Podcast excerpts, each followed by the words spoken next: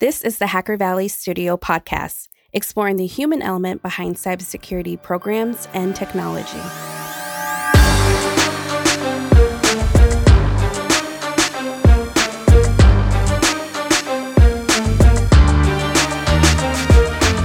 Did you know that over 85% of cybersecurity breaches happen due to human error? Employees at organizations across the world are too often looked at as the problem instead of the solution. The Living Security Human Risk Management Platform leverages behavioral science, gamification, and a Hollywood style production to provide training that is 16 times more effective than its competitors. Living Security can help your organization turn your biggest asset, your people, into your best defense against cybersecurity breaches. Check out Living Security by visiting livingsecurity.com to learn more.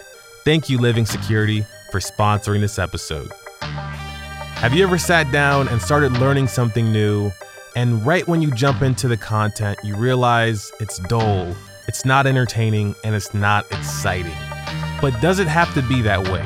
Can we make content as informative as it is entertaining? Our guest this episode is Ian Murphy, and that is exactly the riddle that he is aiming to solve by creating entertaining and educating cybersecurity content to breathe new life in the industry. Like Chris and I, Ian is a son of comedy and shares his perspective on how to make things entertaining again. Also, a quick heads up there was some profanity used in this episode, so you might want to listen to it alone. But we're sure you'll love this episode. Let's jump right into it. What's going on, everybody? You are in the Hacker Valley studio with your hosts, Ron and Chris. Yes, sir. Welcome back to the show.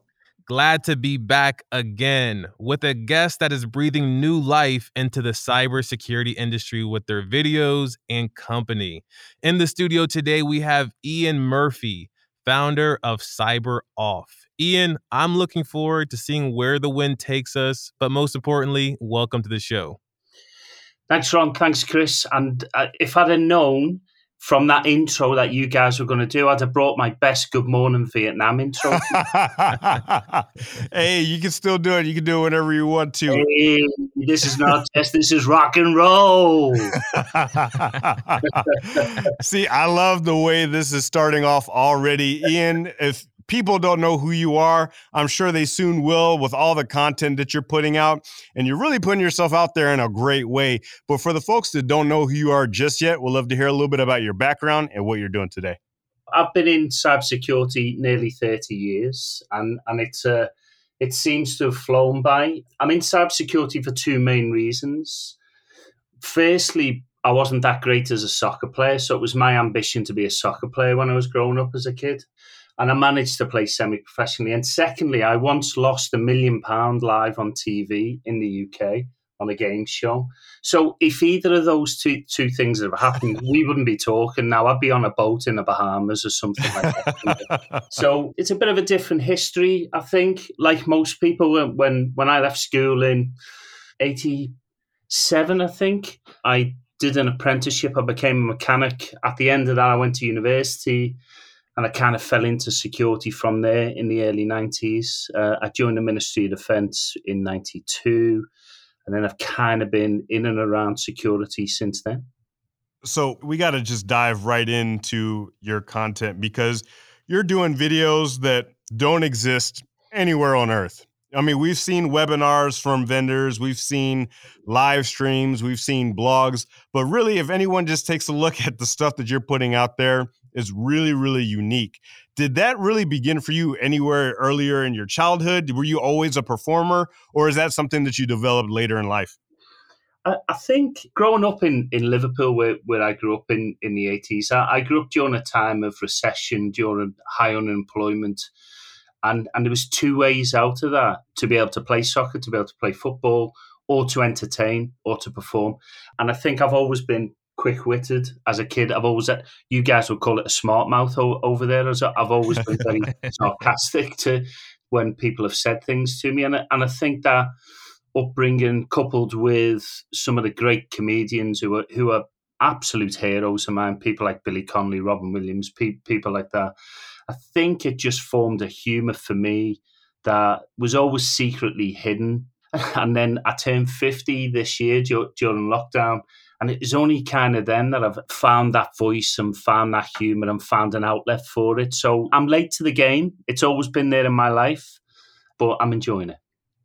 Hey, no rush. I mean, you have to definitely learn how to step into yourself. I think a lot of people talk about showing up to work and being your most authentic self, but that's pretty hard, especially when you're still developing that voice, finding ways to plug the humor into your life and into your work, really. Yeah, I don't think you can be authentic if you're working for somebody else. I'll, I'll be really honest about that. I think you can be a real person, but I don't think you can be your authentic self. So nobody goes to work and will tell the joke they heard in the pub the night before or will F and blind the way they normally do in normal life because corporations have an image and you have to live up to that image. So so I don't think you can be authentic, which is potentially why I now work for myself because nobody else will employ me, to be quite honest. oh, that is funny. And you're right. You can't say everything that you want in a lot of situations unless you are the boss. And you know what? We are the boss on this podcast. So it's a great place to be right now, right? I wanted to ask a little bit about that entrepreneurial path, right? Like it sounds like you were working for someone else and now you're able just to show up and do fun stuff. What has that been like for you so far? I've worked for myself actually for the past 16 years. But for most of that time, I've been a paid gun for hire. I've been a consultant. I've done security architecture and all that kind of stuff and compliance and, and all of that normal stuff that contractors and consultants do. But for the past three or four years, I've been concentrating more on building that voice and finding it. And, and there's a freedom in that that is really liberating. And I know for some of my videos, people sometimes find them a bit edgy and, and a bit near the knuckle for them and, and fear it within the corporation. But actually, the freedom I've got to express what I think most of us are thinking and that most of us can have a slight chuckle to, even though within the corporation it would probably be forbidden to, to, to laugh at that type of stuff. It's it's hugely liberating. It, it really is. You know, I believe that I'm a student of comedy. I've done stand up once before. I'm not saying I'm a stand up comedian, but I'm a true student of the game when it comes to comedy, whether it's comedy movies, comedy production, comedy videos, just comedy in general. And one of the greats of comedy is Jerry Seinfeld. And Jerry Seinfeld said that there is nothing that's off the table when it comes to comedy. But in this world today, a lot of folks find things pretty offensive, even when it comes to comedy. But I think it's the lens in which people look at comedy that really dictates how they end up feeling about it. Once they know that somebody might be putting comedy out there just for awareness sake or just to get a rise out of folks just from a, a comedy perspective, I think they'll look at comedy different. What is some of your philosophies when it comes to comedy and what you do and do not do when it comes to your content? Oh, that's that's a great question, and and like yourself, Chris, I'm I'm I'm a student of comedy. In, in fact, newsflash, I'm about to do a little bit of stand up, but nobody All else. right. Nobody else knows that. Well, they will after they, they listen to this program, but nobody else knows that up, up, up to now. So I'm looking forward to that, and I am absolutely petrified as well. But from those greats like Seinfeld and even people like uh, Ricky Gervais, but Billy Connolly is my ultimate hero. Dustin Hoffman once described Billy Connolly as a, as a fart that has no smell. And I think that's how I generally approach comedy. You know, it's not, well, whatever I do is not offensive because of the context it's done in, because I'm always the, I'm always the perpetrator of the idiocy, right? I'm not trying to make anybody else foolish or anybody else stupid. I'm being the fall guy myself. I'm putting myself in those stupid scenarios and I making fun of myself. I think once you start picking targets, um, apart from kind of satire where political targets are always up for for that type of fun and making fun of them because because that's that's the role that they inhabit. I think once you start picking targets of individuals of groups of people, um, I think you then make it difficult for it to defend it as not being offensive. Think offence is a really difficult subject because when people say I'm offended at something, they're asking you to do something about their emotional state. And that's really difficult to do, nigh on impossible, I would argue. As long as I know contextually that where I came from and what I did within the comedy was always targeted at me and my silly conception of of how that should be, then I think I'm golden. I, I will never I will never apologize for any of it. I will never I will never change the way I do it in terms of this is what I think people need to see and understand and think about. But also as well, if somebody does say, and I've had it a couple of times, you know, if somebody says, hey, I got offended by that. My initial reaction is is to be mortified. Right? My initial reaction is is to, oh, did I do something wrong? And then I reanalyze what I did. And it normally turns out that I didn't do something wrong. Somebody is just either taking the context the wrong way or they're quite a sensitive person who who will get offended at swear words or will get offended of me pretending to be a priest, even though you know I was doing it from my Catholic upbringing and things like that. So so everything right. is grounded in my history and my past and my view of things. So when people come at me and say, "Hey, I'm offended at that because of X, Y, and Z," I think I'm always on steady ground. That is tough. And it makes me think of me trying to be funny because not only do you have just being funny aspects that go into comedy, but you also have the consideration of your audience that you're that's listening to your content. I wanted to open it up to both you and Chris. I typically don't ask Chris questions on the podcast, but this is for both of you all. What tips do you have for me? I don't watch many movies. I don't watch much TV, but I I really want to be funny. What would you all say is a piece of wisdom that you can give me to be more funny? Well, I know Ian's funnier than I am, so I'll, I'll go first, and then he'll bring up the rear with the the real golden stuff. But I, I think really the the funny stuff, there's two components from my perspective when you're doing anything that's funny. One, it should come from an authentic place, like things you've seen in your life, observations that you've made, things you've lived through. That's part one. And then part two, you got to ha- hit them with that misdirection, whether you're doing magic, whether you're doing dance misdirection is the parts that make people say wow or in comedy it's the thing that makes people laugh so you might be going one way and then you hit them with that misdirection and that's what really brings that laugh out in folks but i mean that's just my my amateur view of the world what do you think ian I I think that's spot on. I, I actually, Chris, it's it's the afterthought. It's the comedic view of you've you've led them down a path uh, at a really high level. There's the stupid joke of a man walks into a bar, so you're leading them down a path thinking that they've gone into a pub or a bar to buy a drink, and the punchline is. And, and he says ow because he banged his head because it's, not, it, it's an iron bar. it's, it's a really stupid joke, but it illustrates that afterthought. You're taking them somewhere where they think they know what's coming up, but then you're giving them your view on it.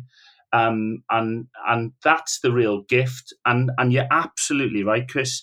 It's got to be from an authentic place. It's got to be a part of you that you're showing because your your underbelly, your susceptibility to be stupid is what people find funny. So so that's kind of what I'm working on on this routine at the moment where I, I understand I'm a middle aged man who is getting grumpier as he's getting older and doesn't quite get stuff. And and I think people find that funny, right? I think people find it funny that I don't get certain things.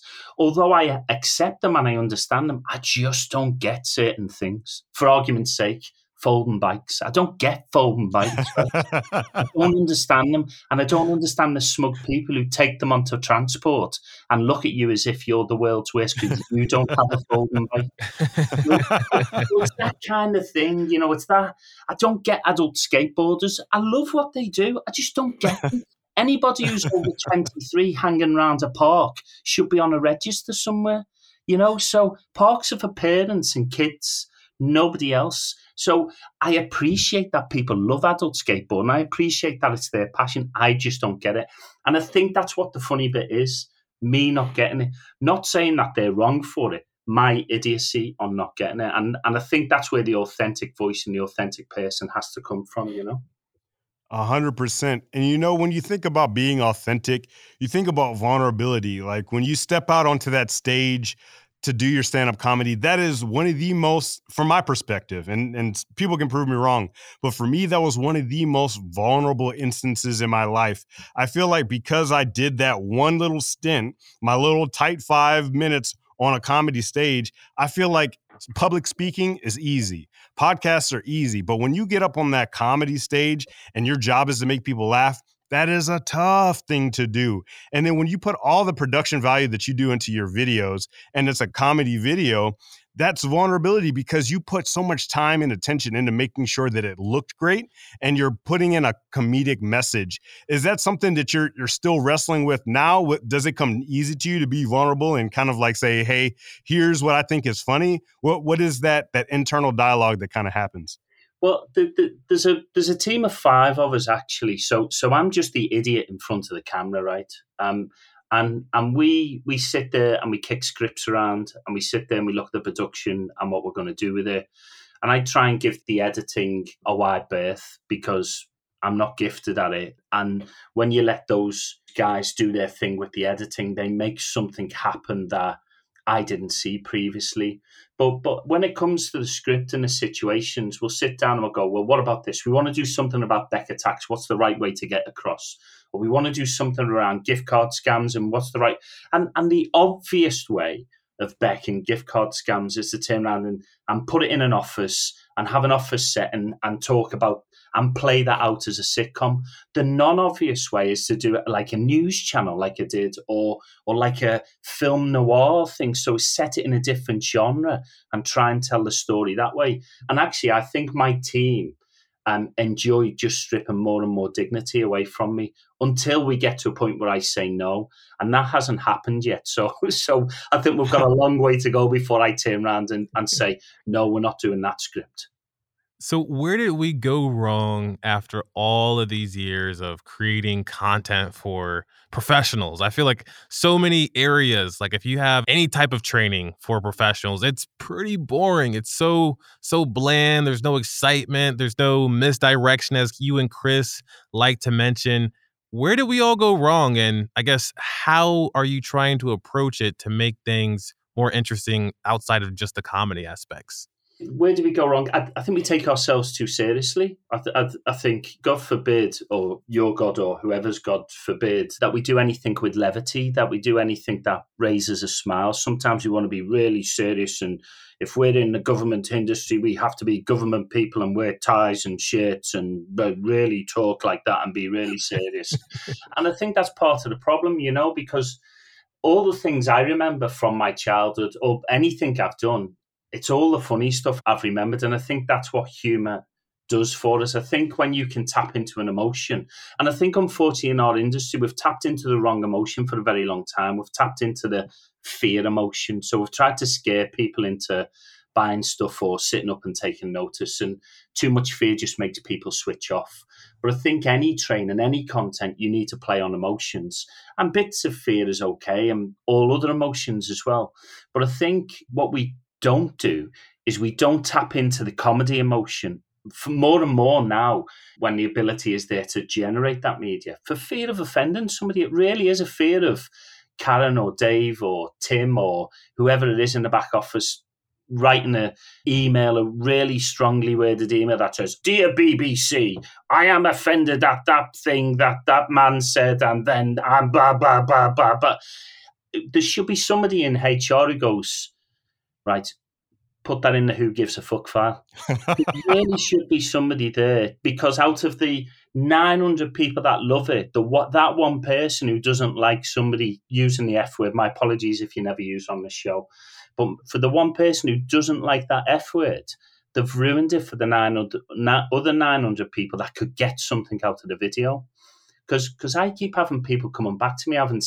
One guy said to me the other day, and this is brilliant. This is why I do it. One guy said to me the other day, because I was talking to him about uh, releasing an app. I'm, I'm about to release an app through through my uh, website and Apple Play, Pay and all that to have all the videos on. He said, "Oh, that's brilliant." He said because I definitely do that because my wife, who knows nothing about IT, nothing about it, saw your video and went out and bought a password manager thought that's mm. brilliant. That's just awesome. That's that's what I'm doing it for.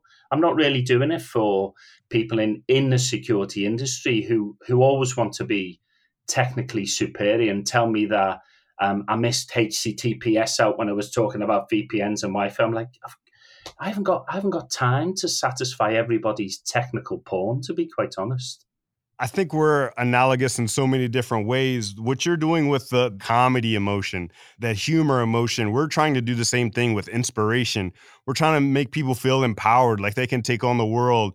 That, you know, even if they feel beaten down by all the alerts and things they're doing from a day to day basis, there are avenues for them to bring that job satisfaction back into their life.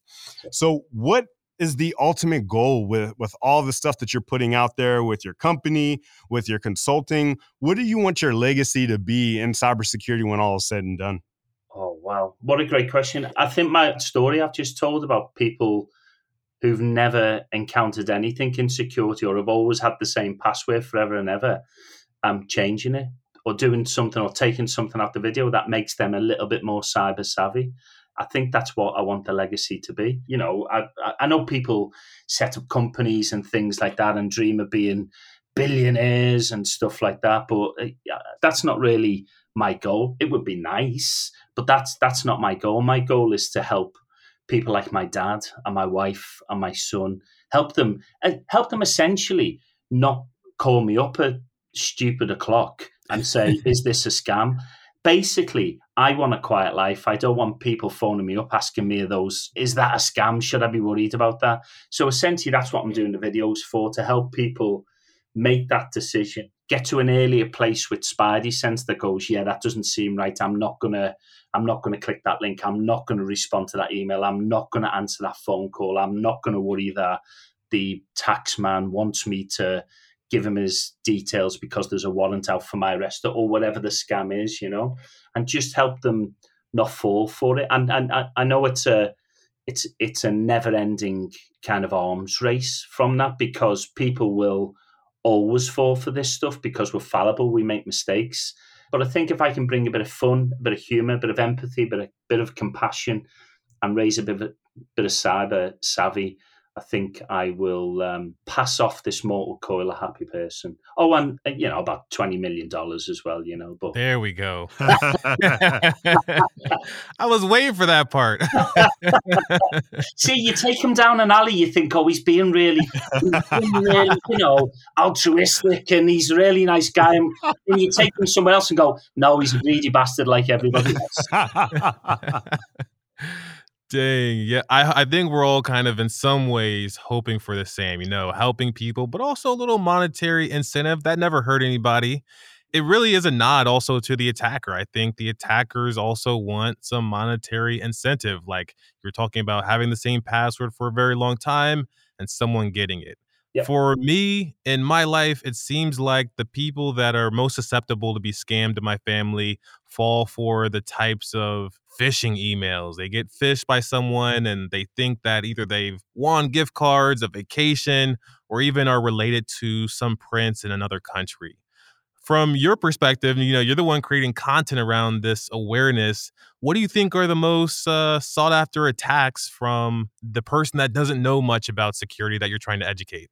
It's that simple stuff, right? It's helping them understand and spot that that that initial phishing attempt, you know, because I, I, I went to a talk. I was presenting at uh, an event the other week, and there was a guy there who was talking about organized crime, and he was talking about this, you know, Interpol and and all the three letter acronym agencies are, are tracking about seventy globally at the moment, organized groups, and these groups operate like businesses just like CEOs and CFOs and stuff like that. And if you're a C level executive, the average wage is $15 million.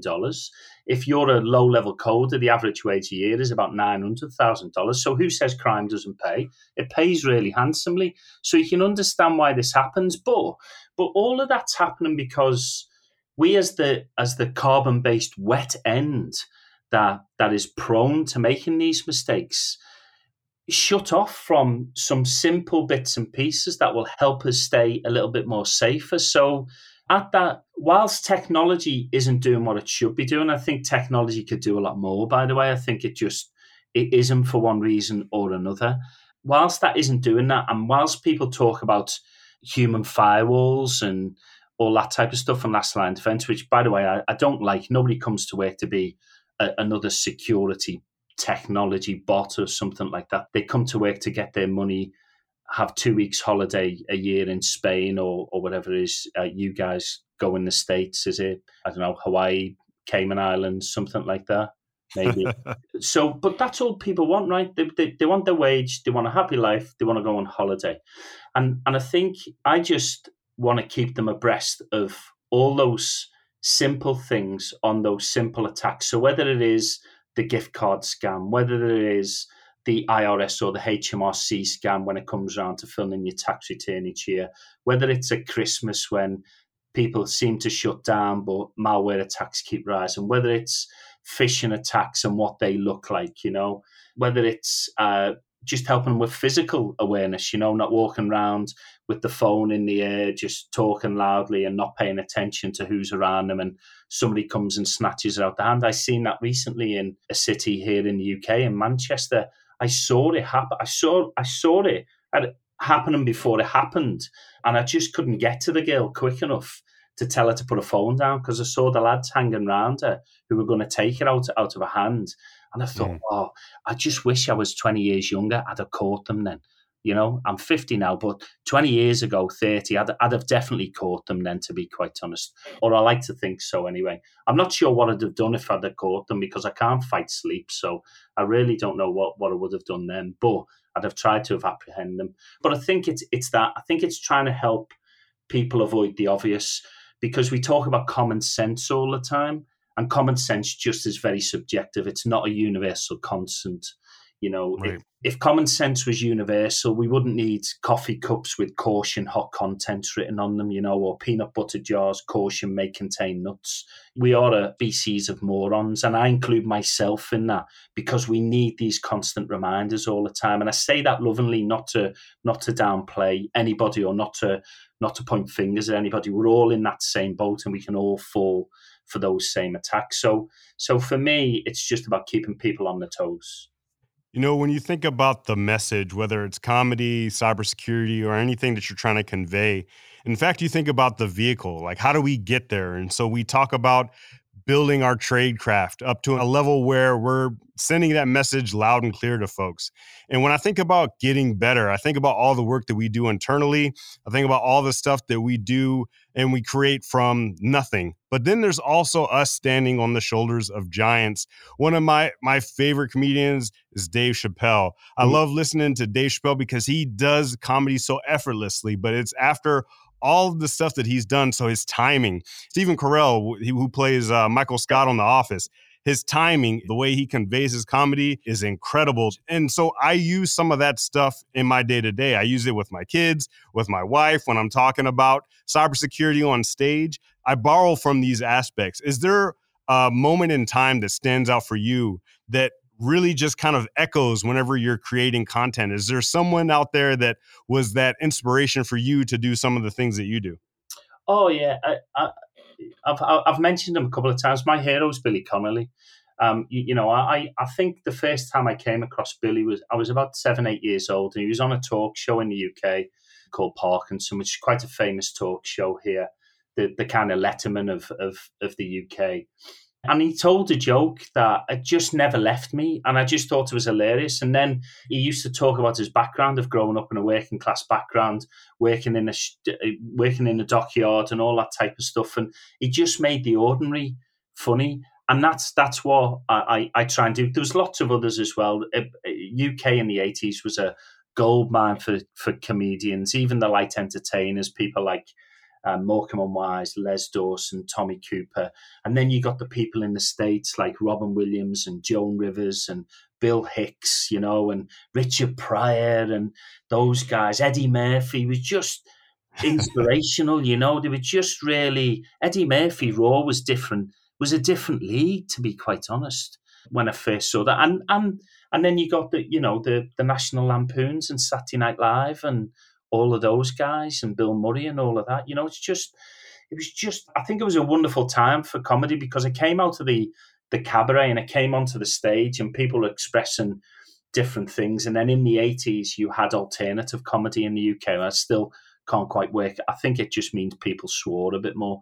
But you had hmm. alternative comedy in in the UK in the 80s, and, and things went from middle-aged white blokes in tuxedos and frilly shirts to to to, to spotty boys and girls telling bum and fart and knob gags and stuff like that and having a go at the political establishment. So so it, it was a different vibe you know and and all of that i bring all of that in into my daily life you know. I, I think it was isaac newton who said we stand on the shoulders of giants wasn't it i think? And he's right we do nothing's ever original we're a product of everything that has gone into our upbringing thus far and the same as comedy. You know, I, I'm a product of everything that that I loved about comedy, which is the effing and blind and that Billy does and stuff like that when he's on stage. And, and I had the I had the joy to see him live.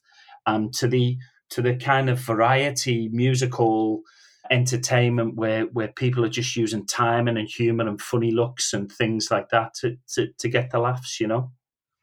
You know, there's someone listening right now where they don't see the levity. They don't see the the fun. They don't see the humor in cybersecurity. They're stuck in that world of fear, uncertainty, and doubt, the thing we call FUD. Yeah. They're stuck behind all those alerts and they just really don't see the enjoyment anymore. What piece of advice would you have for that person to not be so hard on themselves, to not be so stuck in this mindset of negativity and be on the other side where there's comedy and fun? what piece of advice would you have for that person?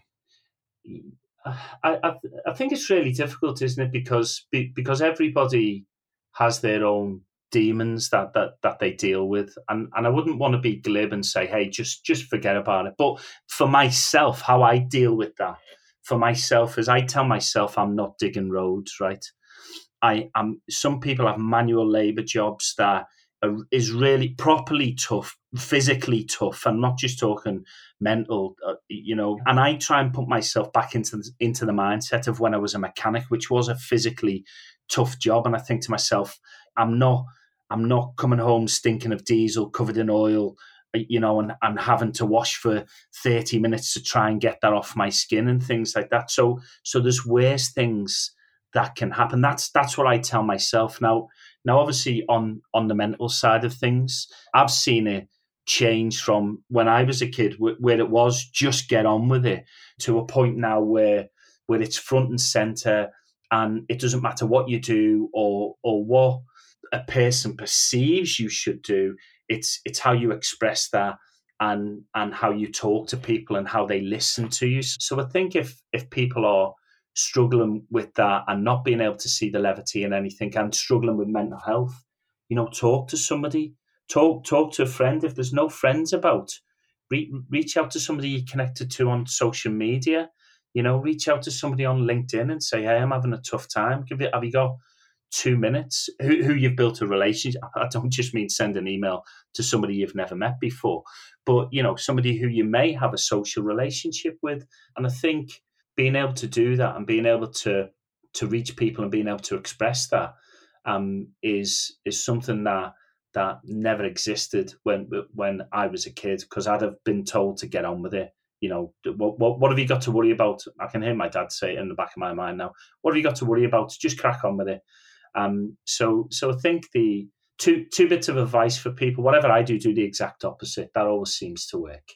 Um, and and don't take any advice from me and my two main bits of advice incredible i couldn't have put any of that better myself ian thank you so much it was an honor to have this conversation with you for the folks that want to stay up to date with you and all the brilliant content that you have coming out what are the best ways that people can do that uh, you can find me on LinkedIn. Uh, there's there's several Ian Murphys, um, but but I'm the good looking one. Um, so so you'll know which one you've come across. You can reach me at ian at cyberoff.co.uk. The website is cyberoff.co.uk. And sometimes I'm on Twitter. It depends if I'm feeling brave to go back on Twitter because I find that sometimes of of an echo chamber for for idiots sometimes and, and I'd rather not argue with them because they'll always beat me with experience but on Twitter I'm cyber Ian UK on Twitter Excellent. We will be sure to drop all of those resources in the show notes so everyone can stay up to date with you and all the things that you got going on. Thanks again for joining us, Ian, and we'll see everyone next time. Awesome, guys. Thank you. If you found value in this content, it would mean the world to us if you shared it on social media, sent it to a friend, or talked about it over coffee. Thank you.